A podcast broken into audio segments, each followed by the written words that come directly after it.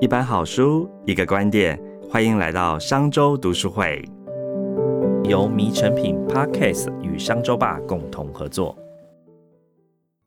乐高，他经历了经济大萧条，甚至经历过世界大战，近几年经历 COVID-19，其实他们就是一路这样不断的去面对挑战，然后活了下来。老师，你觉得我们可以从这个品牌学到一些什么吗？蛮多的。第一个。我觉得还是追求完美，就是只有最好才是够好，特别在创意的领域是这样。然后在创新的领域，我觉得执行才是关键。灵光一闪的那个概念的点子，你也很容易被执行力更强的单位模仿，然后你还告不了他。所以到头来面对创新，我们要想的不是说我有什么 idea，而是我在落地的过程中，带着追求完美的心态跟心智，然后不断的去。改良去研发。欢迎收听《迷成品 Podcast》，今天读什么单元？在每一集节目里，我们精选一本书，邀请来宾深度分享，聊一聊这本书带给我们的阅读趣味、启发与思索。大家好，我是程轩。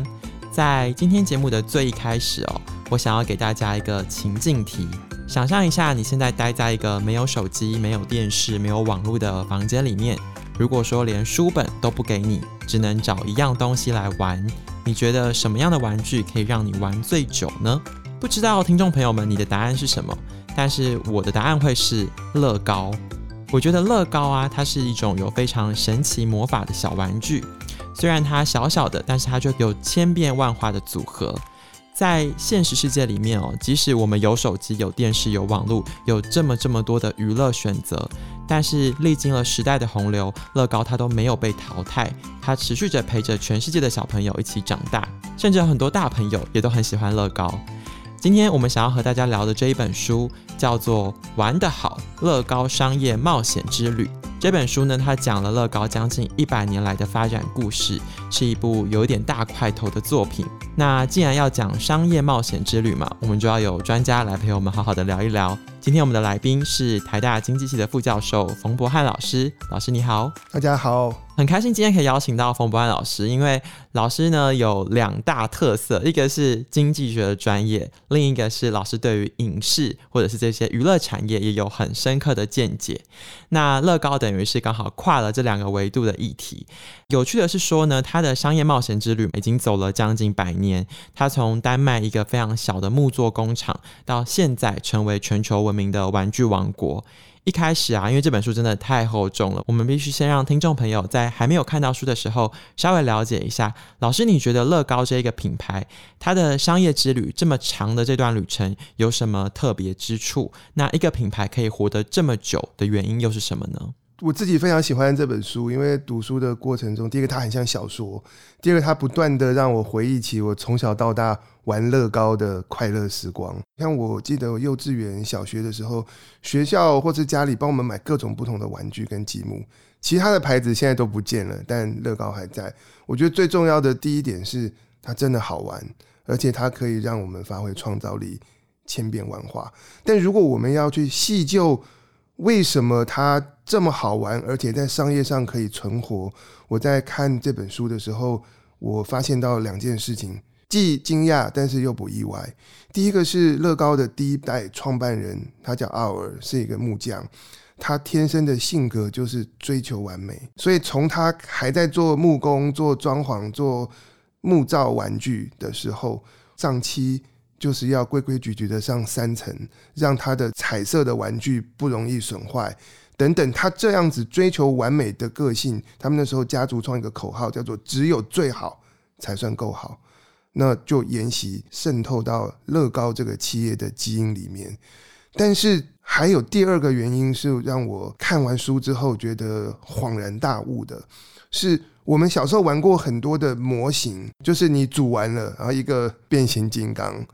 它就是独立的。我这一盒玩具跟我另外一盒玩具模型，它彼此不相同。但是乐高他们第二代的接班人戈德弗雷德，那时候跟着他爸爸做玩具，他就发现，哎，我们溜溜球红了，我们做溜溜球；小汽车红了，我们做小汽车。每一次要为新的东西来开模。设计，然后热潮结束之后 剩下一堆库存。那他说有没有办法让我们做的玩具或我们发展出来的积木这样子的概念，它是彼此相通？于是他原本是出于省钱跟经营效率的考量，他就推出了系统的概念，意思就是说我乐高卖的不同盒的玩具。彼此是相容的，我的原件在这里可以用，在那里可以用，所以当你买越多乐高，你就可以千变万化。组合出越多的东西，那你能够越有创造跟发挥的空间，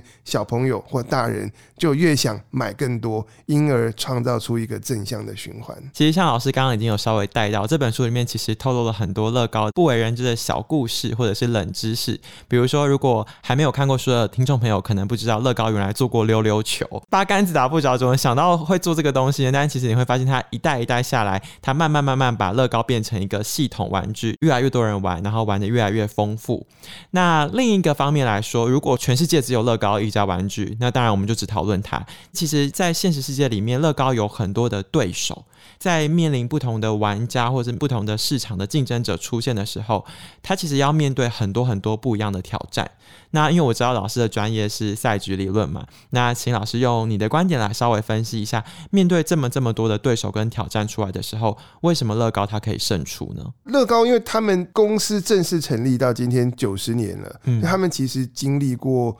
各种不同的年代。比方说，我们今天看塑胶的东西，觉得是很 cheap。对，可是他们从木造时期看到塑胶，哇，是一个划时代的革命，瞬间改变了各种东西的材质。然后从木造是必须一个一个手工做到塑胶可以量产。所以这本书里面，我们就看到他们经历到过去一个世纪以来技术的变迁。那在这个过程当中，我觉得最有意思的事情。就是如何面对竞争。乐高原本是一家丹麦的公司，然后他们在自己的国家和北欧做起来之后，很快的就扩张到欧洲的玩具大国德国。那最终的目标当然是进军美国。但是他们到了美国之后，马上面对到几个挑战。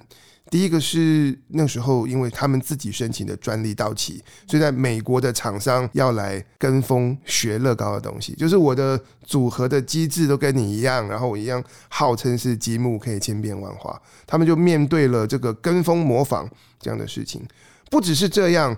那些超乐高的美国公司。啊，其中一家最有名的叫泰科，大家可能去逛玩具店还是会看到他们的产品。那泰科它不只是要模仿乐高，它为了要合理化他们的做法，他们还出来指控说，积木这个概念当年也是乐高抄别人的，别人的抄一家英国的玩具公司 叫做同意，后来乐高也因此卷进了相关的专利权的官司。这个过程我觉得很有趣的事情是。各行各业，你只要是走创新的，你都会遇到。像我以前看电视游乐器的发展史，我们平常打电动不觉得，可是这些厂商他们是告来告去的，就是技术是谁抄谁，有没有侵权等等。那乐高他们要怎么样来对抗这件事情？或他们为什么可以做到明明积木就是把塑胶方块拿来组合这个概念不是他原创，可是最后他却能够牢牢的握住积木的生意，变成是全球最大玩具公司或积木公司。其实我看到两个原因，第一个原因很重要，就是创新并不只是一时的灵光一闪。当英国的同一公司开始发现。塑胶方块可以堆叠，可以组合，这是一个组合跟拆解的概念。可是早期这样的积木，它有很多的缺陷，就是你组合起来盖的不牢。可能几十年前大家玩那个积木，好不容易小朋友盖了一栋房子，然后不小心手肘碰一下就垮了。但是乐高他们的家族，因为秉持了创办人的。只有最好才是够好的这个信念，他们开始思考我要怎么改良，所以他们就发现说，原本积木是空心的塑胶块嘛，然后一头是凸起来的，另外一头就是凹下去空心，组合不牢怎么办？在空心的那一面，他们加入了小小的空心的圆筒。一开始做两个圆筒还是加不牢，他们尝试发现做三个圆筒。然后积木的另外一面是有凸起的东西，就卡进去，可以很好的组装也很好的拆，但是装上去以后它很牢。也就是说，要找到组合这个概念，可能你会想到，我会想到，然后所谓我抄你，就是因为时间点上你就先冒出来，但是概念之后我们怎么样要？不断的改良跟执行，我觉得这个才牵涉到创新的本质。那乐高因为不断的去改良他们的组装的机制，所以他们最后能够申请到专利。最好的节目的权利属于他们，是因为那个空心圆筒的设计，让他们拿到专利。好，这是第一点。第二点呢，你申请专利总有过期的时候，所以凯因斯说，在长期我们都死了。那在经济学里面，我们说在长期没有任何东西是新的，在长期你终将会面对专利权过期，然后别人可以跟你做一样的事情来竞争。那在那样的情况之下，要怎么守卫呢？我觉得第一个还是靠品质，玩不同的积木，我觉得乐高摸起来手感就是比较舒服。第二个是他们已经有机会累积，然后推陈出新，各种不同的系列和设计。所以大家想到琳琅满目，有城堡，然后有太空船，我们会想到乐高，不会想到其他做类似事情的积木公司。嗯，那第三个，我觉得就是前面讲到系统的概念，当我们很多人。家里已经有乐高了，你要再买一盒新的积木，你会买跟它相容的，是你不会换牌子，你会继续买乐高。我觉得这三点加在一起，是他们可以守护自己的积木品牌，然后面对竞争的方法。老师，你刚刚有讲到说，乐高从一个丹麦小小的木工厂。然后进军德国，进军美国，其实这其中的一个过程就是国际化。我觉得很有趣的地方是说，他原本在丹麦的时候，他的第一代创办人甚至可能也不会讲英文，他就是自己用那种学徒制的方式，然后慢慢慢慢慢慢这样做起来。可是到第二代他们要去跨国的时候，他们甚至有讲到一件事，说他们一开始在定位这件事情的时候，要不要那么强调一个丹麦品牌？但后来他们有聊到说，其实还好，我希望美国人觉得这是美国人的乐高，德国人就是德国乐高。其实他们有一些些因地制宜的做法。那我觉得分两个面向嘛，一个是面对消费者玩家，一个是面对员工招募。从这两块来谈，你觉得乐高在国际化这件事情的进程上，他们做对了什么事情？为什么可以越来越大，而且走遍全球呢？我从两点切入，是我看书的时候印象比较深刻。我记得他们在丹麦开始做的很成功之后，立刻面对到抉择，要不要推出国外？但是那时候的玩具就是实体制造，你如果要打海外市场。你其实很大的风险，而且你需要很大的资金投入，你需要扩厂，然后需要找到方法去做宣传跟推广。印象中书里面提到，他们那时候第二代接班的儿子，他是不愿意，他觉得精算的话，我想要走一个稳健的这样的道路，然后我固守国内的市场，我可以看到那个投资报酬率是好的，反而是老木匠。第一代奥尔，他那时候就说这件事情必须要听我的，然后我们就是砸钱投资扩厂去做海外的扩张。那时候是在欧洲，所以这这背后让我看到的事情是，有时候要打海外市场，在步骤策略这些东西以外，要先有那样子的企图心，本身是很重要的事情。那第二件事情跟他们在国际扩张，我觉得很有趣的是，他们进入美国市场。嗯，他们其实应该是在七零年代就已经进美国了，可是到一九八零年代初期的时候，他们开始策划了一个跟全美国麦当劳的一个全面性的品牌合作。我相信，对于一个丹麦家族来讲，他们可能也会。面对到一些天人交战，就是你靠自己之力，我可以塑造说这是丹麦的牌子，但是当我跟美国麦当劳合作，它就会给人一种混淆，它到底哎这个东西开始美国化了，它变成是美国的东西，或者像我很小的时候，我父母买乐高给我的时候，我其实不知道丹麦，嗯，因为他们是去美国出差回来就带一盒欧洲城堡，然后就开始组合。可是如果事后来看。这样子的跨界合作，其实是帮助乐高在美国扎根非常重要的一步。那时候他们跟全美国每一家的麦当劳门市都会需要展示乐高所拼出来的东西。他们有那种展示板，就是你可以看，然后觉得很炫，还会有一些乐高的积木的原件，让大家可以玩玩看。可是这个过程，它是真的是无所不在的渗透到一般的美国家庭，让所有的小朋友们大家都知道。这个玩具的存在，而且非常好玩。老师，你刚刚讲光要不要出国这件事情，第一代跟第二代就有很多的讨论，跟甚至意见不一样。对，更何况现在他已经走到第三代、第四代，其实，在每一代每一代的传承之间，都会有一些些的这种冲突，或者是改革也好。放在现代企业来讲，就是所谓的接班问题嘛。对，通常接班是一个转机，也会是一个危机，它通常是两个并行都会发生的。那你怎么看待他们这样子从第一代、第二、第三、第四这样走下来？为什么他们没有因为接班而彻底的失败，反而在接班之后，经过一些磨合之后，这个企业可以越活越好？我不晓得是因为幸存者偏误还是什么情况，我觉得他们的接班就正好我们缺什么能力，然后我的儿子之一就有人是擅长这件事情，就可以把它承接下来。这本书我觉得他写作上面，他真的很像小说，因为他把每一个角色、每一个人物的个性很鲜明的刻画出来。嗯，所以刚才陈轩讲到说，我们看他们的接班，但是因为他们每一个人。他经营的理念跟态度不一样，所以看他们之间的冲突，就像是我们在辩证不同的管理方法，到底谁优谁劣。我举几个例子，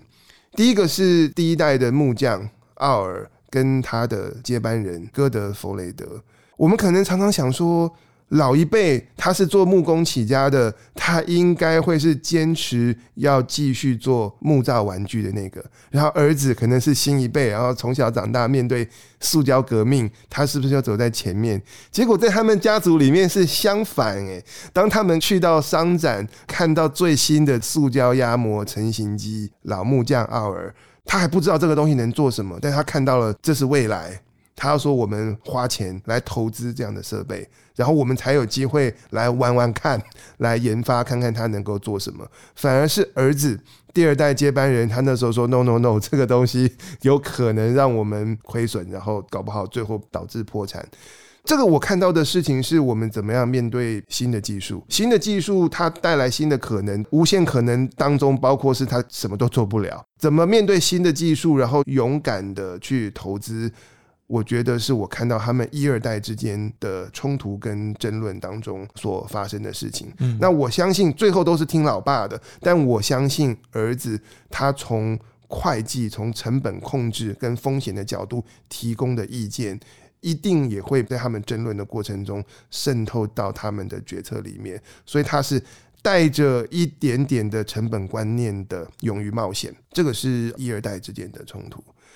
那接下来讲到很有趣的事情是他们的第三代，就是从第二代戈德弗雷德到第三代伊克尔德之间，他们的概念又不太一样了。我先补充说明，这本书里面它有很多很多的采访跟注记是针对第三代的接班人，所以我们一面读小说一样的，就是看乐高家族的历史故事。一面会穿插他们第三代接班人，他对当年不同事件的评论。那第三代这一位，他的个性是什么呢？他是从小玩乐高长大的。如果大家有看过最早的一部乐高的电影，一开始是一个小男生在一个房子，整个乐高把它盖出来，这一幕就是取自乐高的第三代。他还是小朋友的时候，他就是在家里做这样的事情，他玩乐高长大。那他跟他爸爸第二代之间的差别呢，是这第三代他有非常非常多的想法，所以他愿意走各种各样的尝试，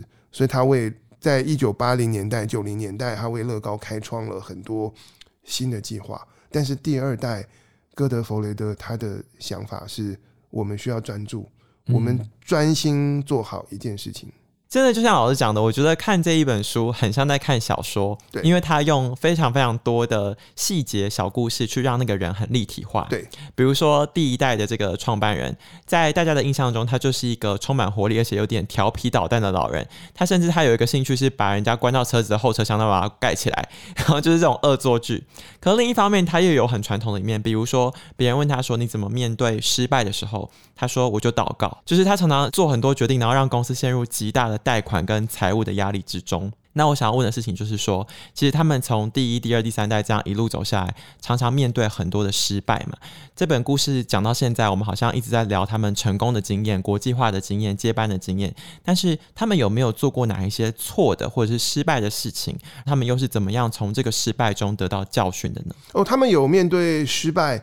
但失败是不是等于错，我就不知道。嗯我们就从刚才讲到第三代科伊尔的开始，是因为他开始接手的年代呢是一九八零、一九九零这个时期发生了什么事情？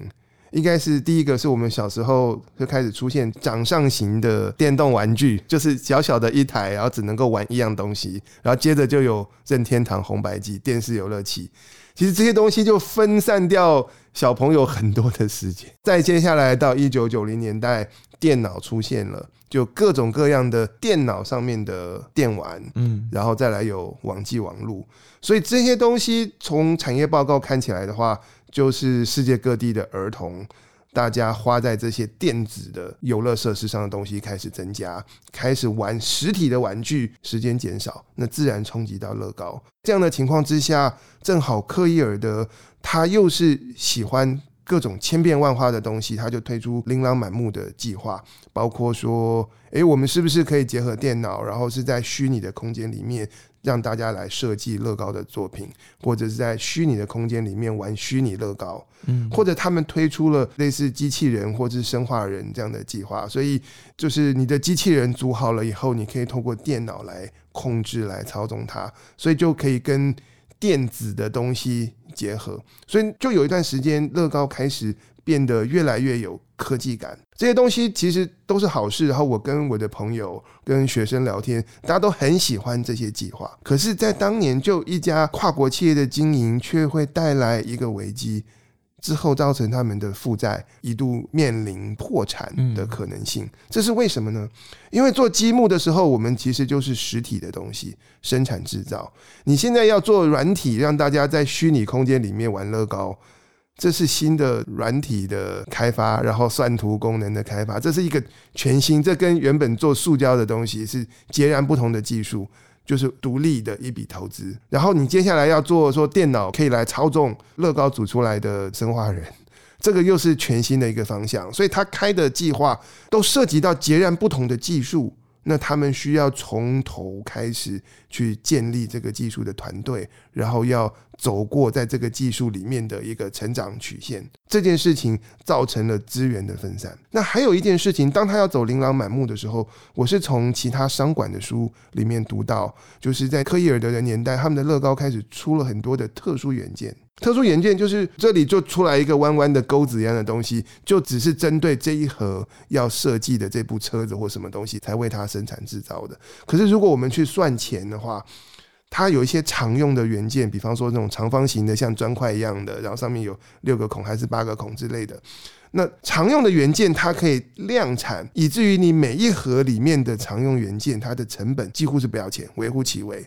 可是特殊元件，我就是要针对这一款的设计，或者少数几个盒装的乐高，才为它小量生产，所以平均把那个压模生产制造的成本、固定成本平摊下来的话，一个特殊元件占一整盒乐高玩具的那个成本比例是很高的。所以他们当年走多样性的发展，就造成了成本节节上升，然后债务开始上升。其实他们在公元两千年代初期，二零零三、二零零四的时候，就面临到严重的财务危机，造成有可能要破产。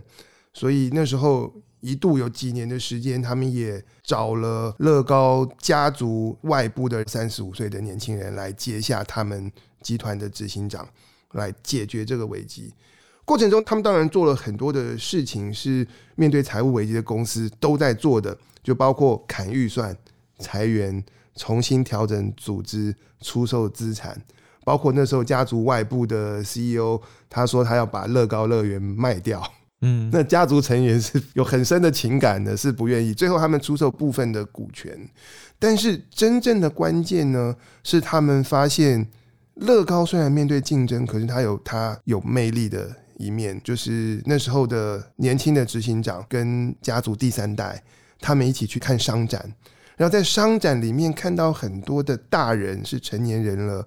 仍然在讨论乐高。仍然喜欢乐高，他们看到了积木的组合所带来的创造力，跟给人各种的成就感或者是快乐，是其他新的琳琅满目的电子的东西没有办法取代的。所以他们最后重整的主轴其实就是回归初心，回到那个带有童心的组合的积木，然后怎么样聚焦把这一块做好。当然，我相信他们之前做的各种各样的尝试。其实尝试会失败，但是那些尝试不同的计划都是创新的过程。但是经过了这个危机，经过了这样的淬炼，我觉得当中一些好的东西会留下来。我们今天仍然有可以用电脑操作的生化人的这个乐高的系列，但是他们知道怎么样更聚焦来解决财务跟成本上的问题。他们除了聚焦本业之外，其实他们也有很多的跨界合作。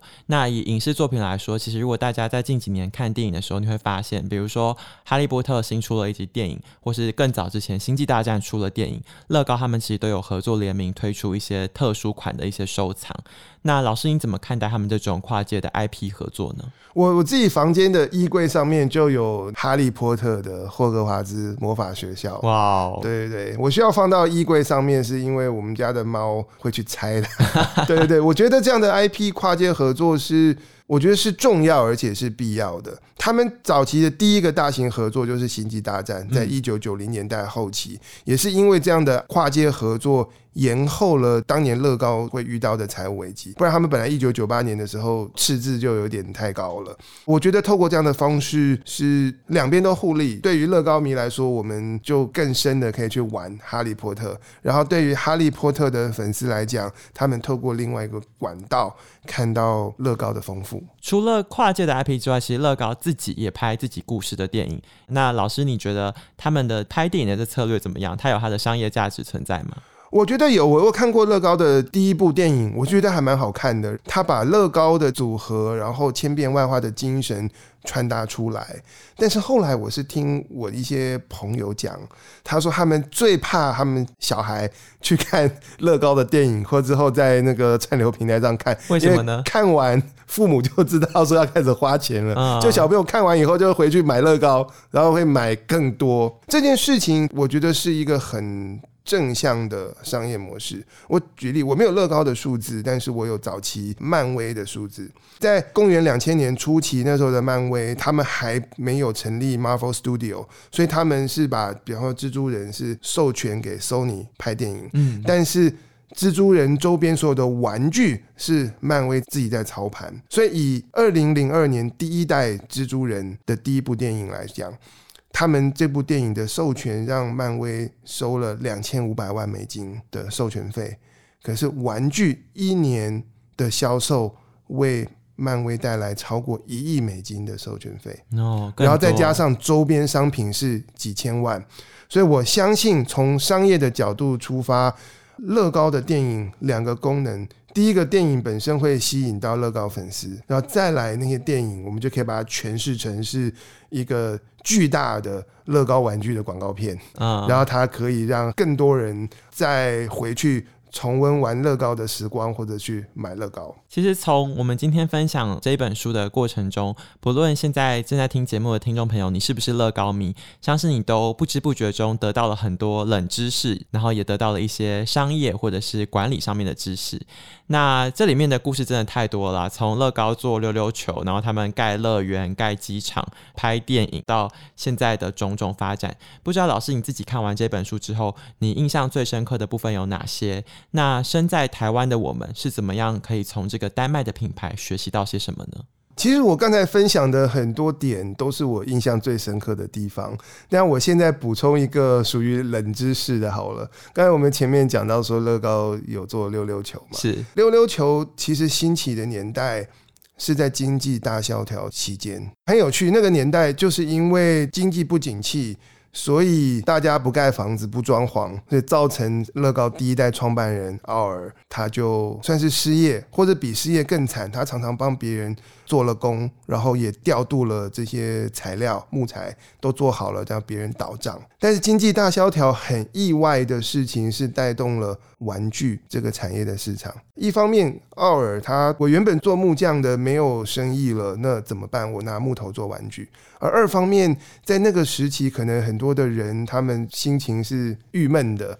那玩具可以抚慰人心。然后溜溜球在某一年是全球窜起。但在台湾比较时间比较晚，在台湾是我小学的时候有一年大红，所以我们所有同学都在玩溜溜球。但溜溜球的风潮很短暂，就是来无影去无踪，一两年之后突然大家就不玩了。嗯，对于做溜溜球玩具那时候的乐高来讲，他们面对什么事情呢？他们的仓库里面就剩下了一堆的木头圆盘，不知道要做什么。大家有没有想过，就是我们小时候看到很多汽车的玩具有木头轮子，或者是动物是鸭子，是一只狗，是木头猫咪，上面也装了轮子，然后前面牵一条绳子，小朋友就可以拖着走。是那个年代的乐高，他们为了要解决溜溜球卖不掉的库存，所以想说圆盘能做什么？我们所有木雕的东西都帮他装轮子，帮他加一条绳子，我就可以把我原本卖不出去的这些材料，而且还是很好的品质，能够拿去使用。我觉得蛮有趣的。然后在这个过程中，我们看到了创业家他们怎么样穷则变，变则通，就是面对到环境，有的时候是突如其来，是在你意料之外的。可是我们永远。带着创新的精神去找到解方。其实我觉得，不管阅读跟书写，或者是玩乐高、收藏乐高，其实很多时候都是一个互动以及共创的过程。今天的节目其实很像是一块小积木吧，就是希望可以把这个积木给传出去，然后让大家堆叠出属于自己的故事。而在玩乐高、收藏乐高之余，也可以学习到更多背后的故事。如果大家今天听完我和冯博翰老师的分享，你对于乐高这个品牌有更多的好奇，欢迎走到你附近的成品书店，或是点击这一集的节目简介链接，购买商周出版的《玩得好乐高商业冒险之旅》。今天节目就到这里喽，谢谢冯博翰老师，我们下次见，拜拜，拜拜。